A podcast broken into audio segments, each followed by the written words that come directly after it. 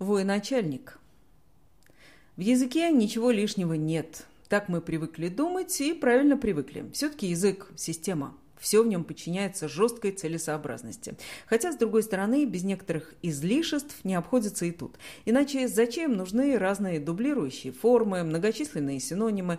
Казалось бы, существует какое-то одно слово для обозначения одного понятия или предмета, и хватит. Так нет же, нам подавай варианты, возможность выбора. В результате некоторые слова мы произносим несколько неправильно, а точнее добавляем туда что-нибудь лишнее. Где слог, где звук. Это часто происходит, например, со словом «военачальник». Его любят произносить примерно так – «военно-начальник».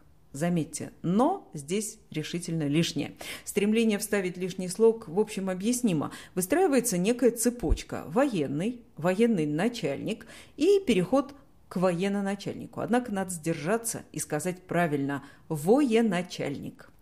Иначе будет как со стекленением балконов. Да-да, такой вариант мне встречался не раз. Лишний слог «не» и вместо «остекления» – остекленение. Хотя остеклить что-нибудь и остекленеть, как вы понимаете, разные вещи. Балконы остекляют, процесс этот называется остеклением. И в результате балконы становятся остекленными – где лишнее вставляем, где, наоборот, необходимого не произносим. Вот такие мы противоречивые. Главное, всегда находим объяснение. Слово, мол, слишком длинное получается. Это я уже про времяпрепровождение.